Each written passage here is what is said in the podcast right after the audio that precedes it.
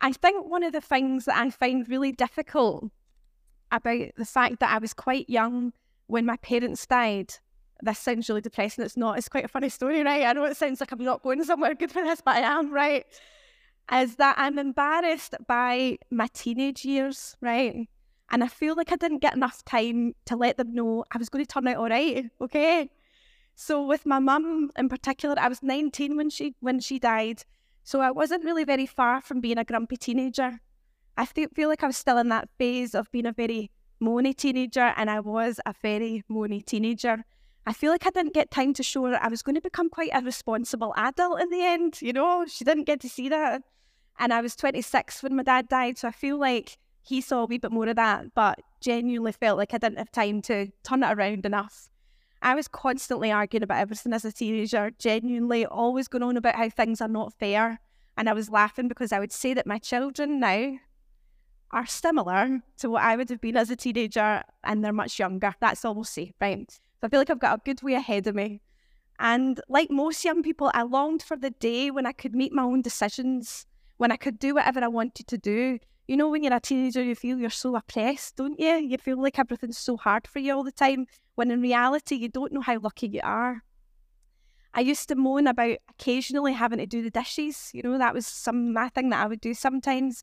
And it used to make me so angry that I had to do these dishes on occasion. Little did I know, right, that with my adult freedom, I would get to do the dishes every day, sometimes multiple times a day, and for everybody in my house as well. That's what freedom looks like as an adult. But freedom is a funny thing because it doesn't always look like how we would expect it to look. So, as I was preparing for this week, there were a few passages coming to mind for today and I really struggled to know what I was going to pick, what I was going to focus on. And so I'm breaking all my own preaching rules. I've decided I'm going to do all the verses, right? I'm going to do all the verses today. And we're going to think about what God says about freedom throughout Scripture. And the fact that I've picked all the verses means that hopefully there'll be something in here for everybody. So that's exciting. So I wanted to start with some of the most famous verses about freedom in all of Scripture and it's from Galatians chapter 5, verse 1. And it says this It is for freedom that Christ has set us free. Stand firm then, and do not let yourselves be burdened again by a yoke of slavery. And they can just remain on the screen for now. So it's important when we read these to understand who Paul was speaking to when he wrote this and it's important that we have a bit of background to this verse. So if you're new here today, then I apologise if this is maybe a bit more than what you were needing when you came today. But hold on, because like I said, we're doing all the verses. So there'll be something else that's hopefully for you.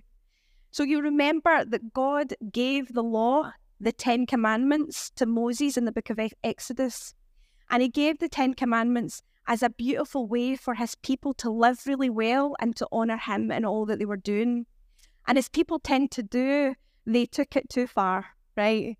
And they decided that they would live by the law as if it was going to save them. They put so much emphasis on the law, doing everything right, and they actually created so many more laws than God ever gave so that they could live by the law really, really well. So God gave the Ten Commandments and they were given loads and loads of other laws to say, let's live like this, and then we'll know we're really living well and we will be saved. This was their approach to the law. And as you can imagine, it created this legalistic culture where people began to judge who was in and who was out based on how well you lived by the law. Now, in Jesus, God changed everything. He didn't decide that the law wasn't important anymore. The law was still important, but instead, he fulfilled the law. The law leaves us with questions, and Jesus is the answer to them. The law couldn't save people, but Jesus would. So Paul is speaking to a people here when he writes these verses, a people who know that Jesus has set them free from the law, but they are still living as if they're slaves to the law. He's saying, Remember what Christ has done and stop living under this heaviness as if you are slaves. And this is the message for us as well. It is for freedom that Christ has set us free. Now, this freedom we have is knowing that we don't have to be burdened by living under the law. That means working really hard to earn our salvation by getting it right all the time, working hard doing the right things so that we can be saved. The good news we have is that Jesus saves. He offers new life. He brings transformation. He is the one who fulfilled the law. And so Paul says this stand firm then, and do not let yourselves be burdened again by a yoke of slavery. He's saying, stand firm in this new freedom, your freedom that is in Christ and nothing else. Hold tightly to your new life in Christ. Now, I need to offer a caveat for this one caveat. I want to be really, really clear. Freedom in Christ doesn't mean living in any way that you like. It's not about doing what we want because we're saved, because the law no longer applies to us. The Ten Commandments still stand. God makes that clear by affirming it throughout Scripture. It's not the case that Jesus has done all the work and so we can go about doing what we want now, living in any way that we like. If this is our approach, then we're not really taking seriously all that God has done for us, all that Christ has done on the cross. I sometimes struggle when we talk about what God has given to us and how we can receive it for free.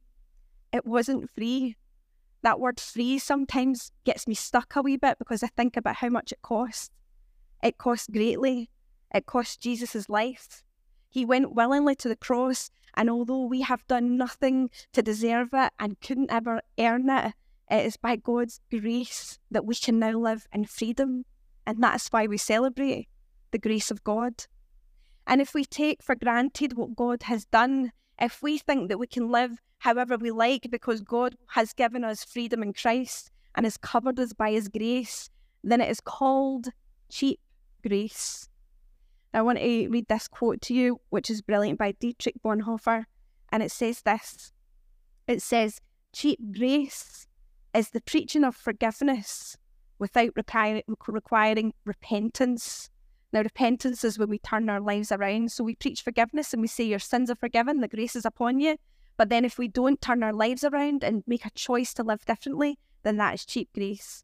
It's baptism without church discipline, communion without confession, coming forward to receive the grace of communion without taking time to honour God in your own heart and know that you've confessed your sins to Him. Absolution without personal confession, again, knowing that our sins are forgiven, but without that personal confession between us and God. Cheap grace is grace without discipleship. It's trying to receive God's grace to live your life however you like, but actually not walking in obedience to God and being discipled in your life, trying to get under leadership of people, finding out how to know God better in your own life. Grace without the cross, grace without Jesus Christ living and incarnate what it's saying here is that cheap grace is basically taking half the story and missing the rest of what God has given for us. Cheap grace is not really understanding the weight of all that God has done for you and receiving that. And this is why Paul makes it so clear that it is for freedom that Christ has set us free. He tells us, go and live in a way that is honouring of God and all that He has done for us. He tells us to take seriously this new life that we've been given and so Paul goes on in these verses to make it clear how we live in freedom. Now, this second part of Galatians, we're not going to read the whole thing, chapter 5. It has some incredible verses about what it looks like to live in the Spirit, to live as a person of freedom.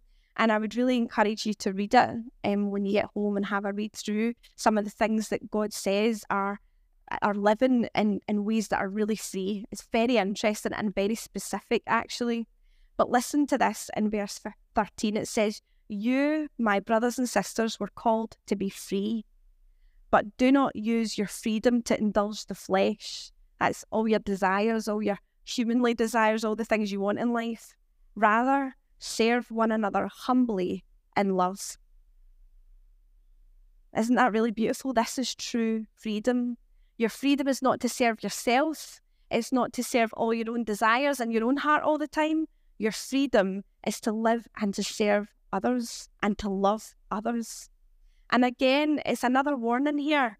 It says, don't take your freedom that you've been given for granted. Jesus died for you to know what it is like to walk in freedom. Don't then live in a way that is enslaved to every feeling and every desire as if that were your God.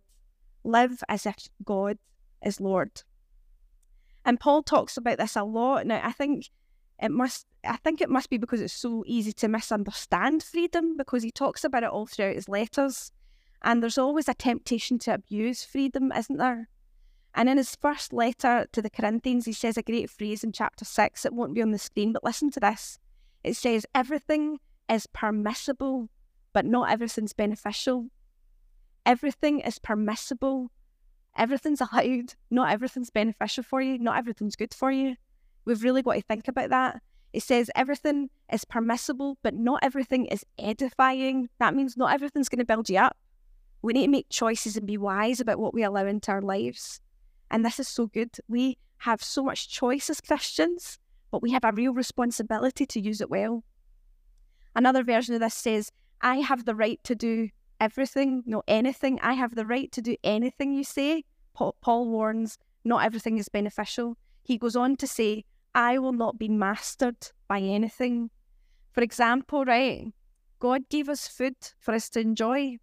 We are supposed to delight in food, enjoy food. It's supposed to be a great joy for us. We have full freedom to enjoy food. But when it becomes our master, when we either don't eat obsessively and we count all the calories and we stress about it and we obsess over it and it becomes really difficult for us, or when we eat compulsively where there's no control and we overeat and we don't think about it all the time, then and we just can't help ourselves, then we know that we've tipped over from having freedom to being a slave. That's the difference. We have full right to enjoy food and to have freedom in it, but when we use it one way or another, we don't have freedom anymore. We are a slave to it. And when Paul is writing this, he's writing these verses in the context of sex, which can be so easy to abuse. Now, I feel like this is the third week we've talked about sex in a service, right? But I feel like God must want us to say something about it because it keeps coming up.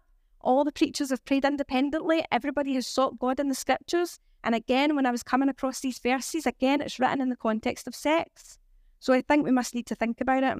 It's good my mother-in-law is not here today, in it. She it's the first week she's missed, missed church in about three years. It must have been divine because I'm talking about sex. And my husband, which is really good as well. He's off. My wee boy was sick, so he's at home. So God, um, Paul is talking about the gift of sex within this passage. He says that God created sex for within marriage. That's why we're doing this marriage course again, because actually marriage is one of God's most beautiful gifts for us and he doesn't want us to abuse it and he wants us to invest in it and that's why we do these marriage courses marriage is so so important and sex is important within marriage sex is to give god glory and to have joy in it god created it and so we need to be careful not to abuse it but paul is speaking really boldly here about how people have used their freedom in this area in a way god had not intended it and some of the most beautiful verses come from this passage because God says this you were bought at a price, right? You were bought at a price. And he says it within this context. And he says, honor God with your bodies. Your freedom was bought at a price. And actually, I think this is a challenge for us in a lot of areas. I mentioned eating, which is really important. Sex is within this passage, but also abuse of our bodies with what we put into it. We need to have a think about what we're putting in. Lots of us here are in recovery from various substances. We need to think about these things. God has something to say about it. Or what about overworking our bodies, not resting? That's just as important. God says we have freedom to do what we like, to work hard, to take rest. We have choice to decide how we do that. But when we don't rest well, when we abuse our bodies, when we overwork, when we don't take rest, God is saying something about that. Freedom is easily ab- abused, and He longs for us to fully enter into all that He has for us, fully embrace the freedom to live well. And I've re- really been challenged by this lately. I've been challenged by this. This I'm in a season of life where everything's a blur, right? I've got young kids, so my time is not my own in so many different ways, and I have um, felt like God has been opening my eyes to all these things. The things that I've done in survival out of exhaustion, the chocolate bar to keep me going through the day, the can of Coke, you know, um, the lack of sleep, or choosing TV over sleep when God's saying you need to rest and I'm craving my own time and I just want to switch off. God is speaking to me about all these things and He's saying that He has made us for more, more than this. Now, again, I've been in a season, so I'm having grace on myself, but He's been speaking to me to say, You're coming out of this season, time to think about these things. So I'm becoming more aware of my eating, thinking about what fuels my body, thinking about what makes me feel good. How can it bring glory to God? Exercising not for weight, exercising for strength, exercising for health, getting more rest, taking a wee nap when I can to recoup the time I've lost in the night, right? That is God given. That is God's glory. Thinking about healthier rhythms in my life, trying to take my Saturday off. By the way, if I ignore you on a Saturday, because I'm taking my day off. So that's why. Trying to take healthier rhythms of rest. God says we have freedom, but use it well to live well. And I think we'll come back to some of these things in another sermon series because I think these things are really important. And God is speaking to the church about a rhythm of rest and a culture of Sabbath and making sure we honour God in our work, in our rest, and all these things. So for now, I want us to look at two stories within Scripture, and we're only going to look at them briefly, so don't worry. And I want us to think of examples of what freedom looks like in these verses. So the first one is from Luke chapter 15, and Richard's going to read them for us. He's going to stand and he's going to read them. Luke chapter 15, verses 11 to 24. Jesus continued, There was a man who had two sons. The younger one said to his father, Father, give me my share of the estate. So he divided his property between them. Not long after that, the younger son got together all he had, set off for a distant country, and there he squandered his wealth in wild living. After he had spent everything, there was a severe famine in that whole country, and he began to be in need. So he went and hired himself out to the citizen of that country, who sent him to his field to feed the pigs. He longed to fill his stomach with the pods that the pigs were eating, but no one gave him anything. When he came to his senses, he said, how many of my father's hired servants have food to spare, and here I am starving to death? I will set out and go back to my father and say to him, Father, I have sinned against heaven and against you. I am no longer worthy to be called your son. Make me like one of your hired servants. So he got up and went to his father. But while he was still a long way off, his father saw him and was filled with compassion for him. He ran to his son, threw his arms around him, kissed him. The son said to the fa- said to him, Father, I have sinned against heaven and against you. I am no longer worthy to be called your son. But the father said to the servants, Quick, bring the best robe and put it on him. Put a ring on his finger and sandals on his feet. Bring the fattened calf and kill it. Let's have a feast and celebrate. For the son of mine was dead and is alive again. He was lost and is found. So they began to celebrate. So I feel like the prodigal son story is a great story to help us think about freedom. And when I read it, I feel like I can see the youngest son in all of us. Do you know, this is teenage me, right? So he's gone to his dad. He said, I am a wee bit fed up here. I'm going to go. I've got, I can make better choices for my life. Can I have my inheritance now, please? And he goes and he decides to live however he wants. And he thinks he knows what is best for him. He thinks that with his freedom, he can do whatever he likes and he'll be having a great time. He wants to fully make his own decisions. So he takes all the money, he goes traveling, and I think he thinks he's living his best life, right? And I'm sure for a while he was. But then he thinks he's experiencing proper freedom until he finds himself in a position where he's used all he's had. He's a mess. He's living the consequences of his choices, living the consequences of his sin, and he's quite literally in the pig pen feeding himself with what he's feeding the pigs and realizing how far he's fallen. And so he decides to turn back to the life that he had before. So freedom for him, freedom, meant squandering all he had, all he had been given. This freedom that he was searching for actually meant finding himself stuck in further bondage with all the choices he'd made. Freedom meant ultimately being trapped in a life that he thought he wanted, and actually it was just a mess. And then freedom meant returning to the life that he once rejected. He realised how good he'd had it when he gave it all up. He realised what his father was actually offering true freedom, and he ended up back there on his knees when he realised that his ways weren't the best ways. And we know the amazing thing about this story is that it represents a life with God. When the son returns to his father and the father doesn't give him a lecture, Instead, he runs to his son, throws his arms around him, and celebrates that his son is home. He was lost, but now he's found. And it paints a picture of our life with God. We are so often like the youngest son, choosing a life that we think is better than the one that God is offering. And even if you've not walked away for a long time, we do it in our day day to day life with our choices. I'll just do this. I'll just take this job because this job pays better. God might be leading you in another direction, but are we really obedient? We think we know best.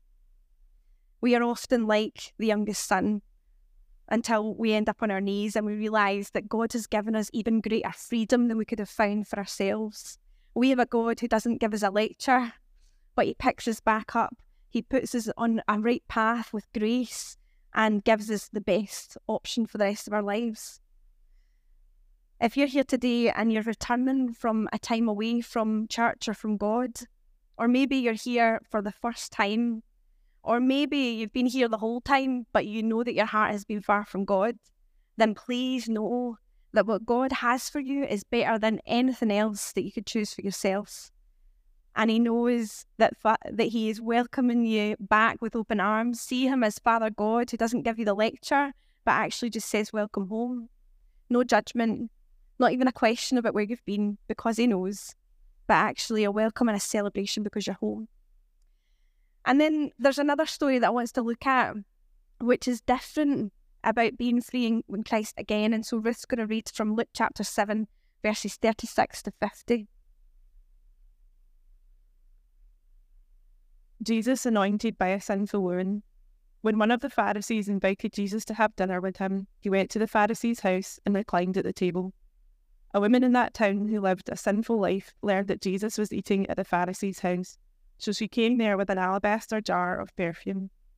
As she stood behind him at his feet weeping, she began to wet his feet with her tears. Then she wiped them with her hair, kissed them, and poured perfume on them. When the Pharisee who had invited him saw this, he said to himself, If this man had a prophet, he would know who is touching him and what kind of woman she is, that she is a sinner. Jesus answered him, Simon, I have something to tell you. Tell me, teacher, he said. Two people owed money to a certain moneylender. One owed him 500 denarii and the other 50. Neither of them had the money to pay him back, so he forgave the debts of, debts of them both. Now, which of them will love him more? Simon replied, I suppose the one who has the figure debt forgiven. You have judged correctly, Jesus said. Then he turned towards the woman and said to Simon, Do you see this woman? I came into your house. You did not give me any water for my feet, but she wet my feet with her tears and wiped them with her hair. He did not give me a kiss, but this woman, from the time I entered, has not stopped kissing my feet. He did not put oil on my head, but she has poured perfume on my feet. Therefore I tell you, her many sins have been forgiven, as her great love has shown. But whoever has been forgiven little loves little. Then Jesus said to her, Your sins are forgiven. The other guests began to say among themselves, Who is this who even forgives sins? Jesus said to the woman, Your faith has saved you. So there's another level of freedom here that this woman even feels she is able to approach Jesus. She would not have been invited to this dinner. Absolutely. She shouldn't have had access to Jesus. The disciples were gathered round him. She was a woman in this time that would not have had access to Jesus. She does not have a seat at this table. And yet, we see the most beautiful freedom as she places herself at the feet of Jesus. And she knows that she's invited by him, regardless of what everybody else says. She is free from the shame of her sin she puts herself before Jesus, and Jesus speaks boldly over her that her sins are forgiven. And there's a really beautiful moment where Jesus um, speaks to Simon on one side and the woman on the other, and he compares the two. And he knows that this woman has come absolutely broken with nothing. She has come in all of her sin. And actually, if you want to identify with anybody, you want to be the anointed woman. You want to be the woman who came and poured out everything to Jesus because Simon he was one of the disciples and he thought he was fine. He's sitting at Jesus could have had everything from him, and yet he was sitting in judgment rather than knowing that he needed the grace of Jesus, and Jesus taught him a lesson in that moment. She's free to worship extravagantly, and that's what she does. She she brings all she has, she kneels before him, she pours it all on his feet, and that is a beautiful act of worship. We don't really get that right now, but she is pouring herself out for Jesus. She's not caring about what anybody else is saying and she's free from people's opinions. Wouldn't you love that? How do we still think about what people think of us all the time? She is free from it. And I can imagine the grumbles in the room. I imagine the shock as they realised that she was there and she was staying. You know, Jesus wasn't putting her out. And I imagine they were shocked and they couldn't believe it. And yet she still stayed. I feel like I would have been sweating, you know, with the eyes on me, thinking, oh no, I'm not supposed to be here. She stayed. She poured herself out. She was not bothered by the other people in the room. She was free from embarrassment. She was not worried about what people would say about her. She was not worried about being a crazy Christian or a Bible basher, as it were. She was absolutely wearing a heart on her sleeve. Christ was going to be glorified in this moment, regardless. She wore it as if it was a proud banner. And this is what it looks like to really know the grace of God in our lives. We can only really know God's freedom in our lives if we know how much we've been forgiven. If we know that the grace of God has been lavished upon us. Jesus made it clear the fact that this woman was so sinful meant that she knew how much God had forgiven her. And it meant that um, she even knew that her own weight of her own sin was going to be lifted by Jesus. And that gave her the greatest freedom. When everyone else was mortified at how she acted, she had no shame. She would worship regardless of how she looked. She would give everything she had to Jesus because he had given her so much more. So, as we're finishing today, I just need to be really honest and say that I've had an absolutely rubbish week, right? It's been terrible. There's been so many things that have been happening, you know, that way when it was just one thing after another every day. And then by Friday, I was at the charter and I was working trying to get my sermon together for Sunday. And it was, I just had no time. I had problem after problem coming at me from work stuff, from home stuff. And I was honestly on the verge of a breakdown. Genuinely on Friday, I felt like the tears were welling up. I was sitting at the cafe like this trying to like poke them back in my eyes. And I felt God say, there is breakthrough and freedom even in our heaviness. Even the things that I'm carrying, when I felt like I was God was speaking to me, He was saying, I even give you freedom from the heaviness that you feel right now. And I thought, right, well, here's the moment to practice what I'm preaching. So I went next door in the cafe and I went into the space and I put a song on it. I just started to worship, and it, the people would have thought I was actually mental because people coming into the cafe are just in for soup, right? Then I'm next door singing away with my hands in the air like praising him, and I did not care one bit because God tells us to cast our cares upon Him, and He tells us that He will lift every burden that we carry. He says He will keep in perfect peace those who are steadfast, whose minds are fixed on Him because they trust in Him. And I needed to worship and I needed to cast my cares and I needed to know that God was trustworthy with whatever I was facing. And so God reminded me that He has given us freedom in all these things. So if you're here with heaviness today, be reminded you can cast your cares. God will give you freedom the heaviness as well as everything else. So where are you in this as we're finishing just now? Where are you in these stories? Are you taking advantages of the freedom that God has given to you? Are you using the things that God meant for your good and actually keeping yourself stuck? Are you dabbling in the sin of your old life and the things that you know are not good for you? Are you got one foot in and one foot out, trying to live both lives? Are you the prodigal son, the prodigal daughter? Have you been lured into thinking that there's a better way of living when actually God has the best for you? Are you better making choices on your own? Or actually, should you be surrendering to God?